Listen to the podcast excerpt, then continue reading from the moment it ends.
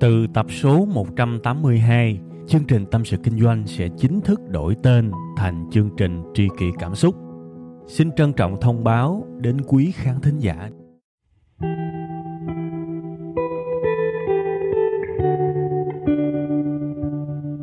Xin chào các bạn, đầu tuần lại đến và lại được gặp các bạn trong chương trình Tâm sự Kinh doanh. Quá hạnh phúc và nhắc lại một lần nữa, chương trình của chúng ta sẽ được phát sóng vào sáng thứ hai hàng tuần trên tâm sự kinh doanh.com. Chủ đề chính của chúng ta ngày hôm nay đó là làm cách nào để thoát khỏi muộn phiền. À, nếu mà các bạn là một người kinh doanh bất kể là kinh doanh nhỏ kinh doanh lớn kinh doanh vừa kinh doanh siêu lớn kinh doanh siêu siêu lớn thì một trong những điều mà các bạn thấy đó là muộn phiền nhiều lắm muộn phiền có thể đến từ chính bản thân công việc chúng ta đang làm. Áp lực. Thử một tuần bán không được hàng đi, rồi sẽ hiểu muộn phiền là cái gì. À nhưng mà cũng chưa hết. Muộn phiền đôi khi còn đến với những cái xung đột rắc rối với nhân viên và thậm chí tệ hơn là với gia đình của mình. Đấy. Đôi khi chúng ta vượt qua một cái cơn bão nào đó ở công ty, về đến nhà chúng ta lại tiếp tục vượt qua một cái cơn bão khác và chúng ta rất dễ lạc lối thì những lúc như thế, chúng ta làm thế nào để thoát khỏi muộn phiền? Có thể chúng ta sẽ không thể nào thoát hết 100% nhưng thoát 50% thì sao? Là một cái người kinh doanh có thể tạm gọi là cũng không tới mức kỳ cựu, nhưng mà tôi cũng đã có nhiều năm trong cái lĩnh vực này và trải qua cũng rất nhiều thứ. Thì tôi có một kinh nghiệm và tôi muốn hôm nay kể lại cho các bạn nghe. Có thể nó không có phù hợp với tất cả mọi người, hoàn toàn như vậy, nhưng mà biết đâu 10 người thì có tầm vài người ứng dụng và có thể cải thiện cuộc sống của mình. Thì như vậy thì tôi rất là mừng rồi. Và cái sự tâm sự của tôi, ít ra nó cũng có ý nghĩa, ha. Và tôi biết có thể các bạn đang đoán là thiền đúng không? Chưa, không phải đâu. Thiền thì đơn giản rồi. Thiền thì nhiều người nói quá rồi, nhưng mà tôi cũng thử. Nó khó quá các bạn. Đôi khi chúng ta đang stress mà bắt phải tập trung rồi kỹ thuật này, kỹ thuật nọ, đầu óc nó lung tung. Thiền thì người ta tập mỗi ngày. Người kinh doanh thì bận quá, đôi khi rất là khó để mà sắp xếp. Và tôi cũng thử. Đến bây giờ tôi vẫn còn cố gắng và tôi có một cái mục tiêu để tập thiền, nhưng mà vẫn chưa có tu thành chánh quả được. Thành ra tôi không có dám nói về thiền. Mình cái gì mà mình chưa có làm được, mình đâu có dám nói. Tôi chỉ dám nói về cái mà tôi đã làm rồi thôi. Đấy. Và cái cách của tôi đó là hãy đọc sách văn học.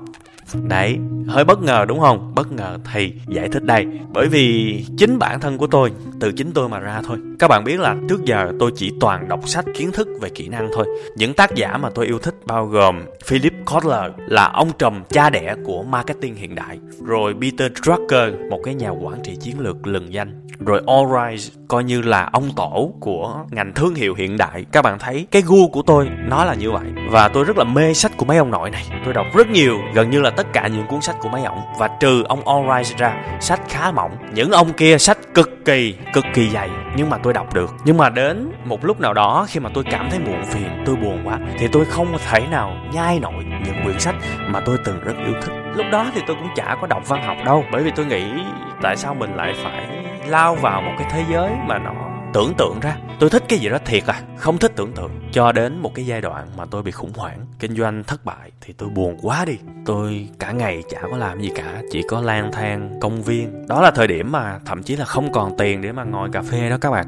Ra công viên tao đàn đấy ngồi đọc sách thì uh, mới vớ mấy cuốn sách văn học ngồi đọc và đọc một mạch luôn hết cuốn. Thì tự nhiên mình thấy mình được chia sẻ nhiều quá các bạn. Và chính bản thân tôi cũng bất ngờ với cái điều đó khi mà các bạn đọc sách văn học, bạn được sống vào cuộc đời của nhân vật. Và cuộc đời đó đôi khi nó trúc trắc, nó đáng thương, nó trắc trở, nó sóng gió. Và nó làm cho mình cảm thấy hóa ra những gì mà mình đang gặp vẫn chưa là gì so với cuộc đời của người khác. Lúc đó tôi đọc cuốn tiểu thuyết những người khốn khổ của ông victor hugo.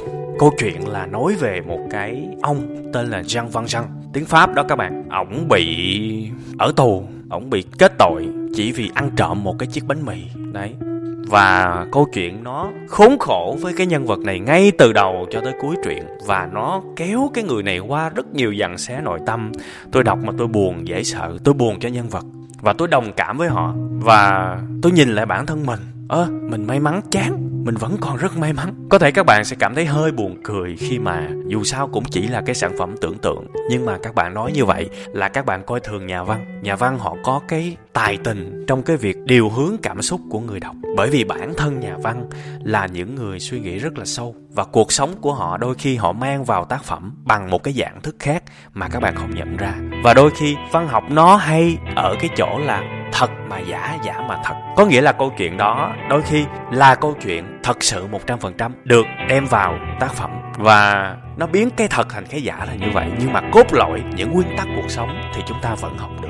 Và nhớ lại cái giai đoạn đó, tự nhiên mình cảm thấy mình được đồng cảm ghê gớm các bạn. Đồng cảm và mình thương những cái người khốn khổ đó. Mình thương lắm và bao nhiêu muộn phiền của mình được thả trôi. Dĩ nhiên, ngày hôm sau, khi mà cái dư âm của tác phẩm nó tan biến, nó quay trở lại với cuộc sống khốn khổ của chính bản thân mình. Nhưng mà, ít ra, mình có một ngày để đồng cảm, thì cái sự nguôi ngoai trong mình nó cũng được cải thiện rất là nhiều. Và từ đó, tôi bắt đầu đọc văn học. Có thể những cái lúc mà vui vẻ bình thường tôi không có đọc, nhưng mà những cái lúc mà tôi cảm thấy cô đơn, tôi cảm thấy hơi buồn cảm thấy hơi xuống tinh thần thì tôi lại đi tìm một tác phẩm. Có những tác phẩm rất là vui, thú vị, trào phúng, giống như là ông trăm tuổi trèo qua cửa sổ và biến mất rất là vui. Cũng có khi tôi đọc cái cuốn người cô độc nói về một cái người đồng tính phải giả bộ, sống như là một cái người bình thường trong một cái thời đại mà cái vấn đề đó chưa có được chấp nhận, khốn khổ cực kỳ mà mỗi ngày phải tỏ ra vui vẻ. Và mình thấy trời, họ khổ quá. Và mình không có phải rớt vào cái hoàn cảnh éo le như họ. Đó là niềm vui, là cái sự hạnh phúc mà sinh ra mặc định chúng ta đã có rồi. Rồi có khi tôi trống trải quá, cái tôi đọc cái cuốn suối nguồn, nói về một cái hành trình theo đuổi đam mê, giữ đam mê và có những cái quyết định trọng đại liên quan đến đam mê của mình trong một cuộc sống bộn bề. Thì tôi lại như được tiếp lửa, đồng cảm với nhân vật và thả trôi được những muộn phiền và cứ như thế, cứ như thế, nhiều năm trôi qua, mình tồn tại, mình đứng vững trong những thời khắc khó khăn của cuộc sống. Một phần nhờ những cái sản phẩm văn học như thế. Rất là lạ, đúng không các bạn?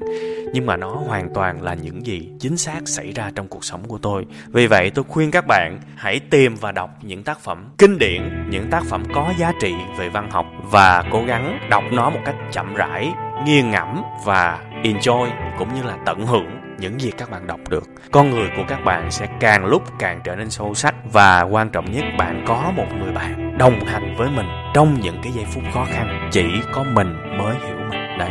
Và hãy nhớ nha, chống chỉ định những cái tác phẩm văn học diễm tình, rẻ tiền và ít giá trị từ Trung Quốc bởi vì nó là những thứ độc hại, những thứ huyễn hoặc không hợp logic và vẽ ra một cái viễn cảnh để làm cho chúng ta mụ mị mộng mơ những thứ không có thật trong đời sống. Còn những tác phẩm văn học kinh điển nó được viết dựa trên nền tảng cuộc sống và nó có nhiều tầng nghĩa để chúng ta sâu sắc hơn. Nên hãy nhớ nha, ngay cả khi các bạn là những người không phải là đọc sách nhiều thì hãy vẫn chọn những tác phẩm kinh điển mà đọc đi và hòa mình vào đó, đừng có đọc những thứ rẻ tiền bởi vì nó hại thì nó càng hại thêm mà thôi. Ok, như vậy là chương trình của chúng ta ngày hôm nay đã gần kết thúc và như mọi khi, chuyên mục cuối cùng giới thiệu bài giảng. Ngày hôm nay tôi sẽ giới thiệu đến các bạn một bài giảng hoàn toàn miễn phí Bài giảng đó mang tên năm lỗi người thành công không bao giờ mắc phải bởi vì hòa chung cái không khí mà chúng ta đang có hiện tại về việc chúng ta thả trôi muộn phiền như thế nào tôi muốn có một cái bài giảng đặc biệt và tặng các bạn để các bạn có thể tăng thêm sức mạnh của mình bằng cách tránh những cái lỗi mà có thể chúng ta mắc phải mỗi ngày. Và biết đâu đấy, chính những cái lỗi này là những cái lỗi mà đẩy chúng ta vào những muộn phiền. Và phải cần đến một cái liều tiên dược, đó là sách văn học. Thì thôi, đồng ý là có thể chúng ta buồn, đúng không? Nhưng mà bớt được bao nhiêu thì bớt. Và cái bài giảng năm lỗi, người thành công không bao giờ mắc phải này, tôi rất muốn chia sẻ với các bạn và có được sự đồng cảm của các bạn. Các bạn cứ vào youtube gõ từ khóa năm lỗi người thành công không bao giờ mắc phải. Có thể gõ dài như vậy, cũng có thể gõ ngắn thôi. Năm lỗi người thành công kiểu như vậy. Và các bạn sẽ thấy một cái video có ảnh đại diện màu nền vàng và tên của cái người dạy là web 5 ngày là tôi đấy. Thì các bạn có thể bấm vào và xem một cái video bài giảng được làm một cách công phu, hoàn toàn miễn phí. Vào và xem thôi, không cần phải đăng ký, không cần phải để lại email, không cần phải làm bất cứ cái gì cả. Rồi, cảm ơn các bạn đã xem chương trình ngày hôm nay. Xin chào và hẹn gặp lại vào buổi sáng đẹp trời của thứ hai tuần sau các bạn nha.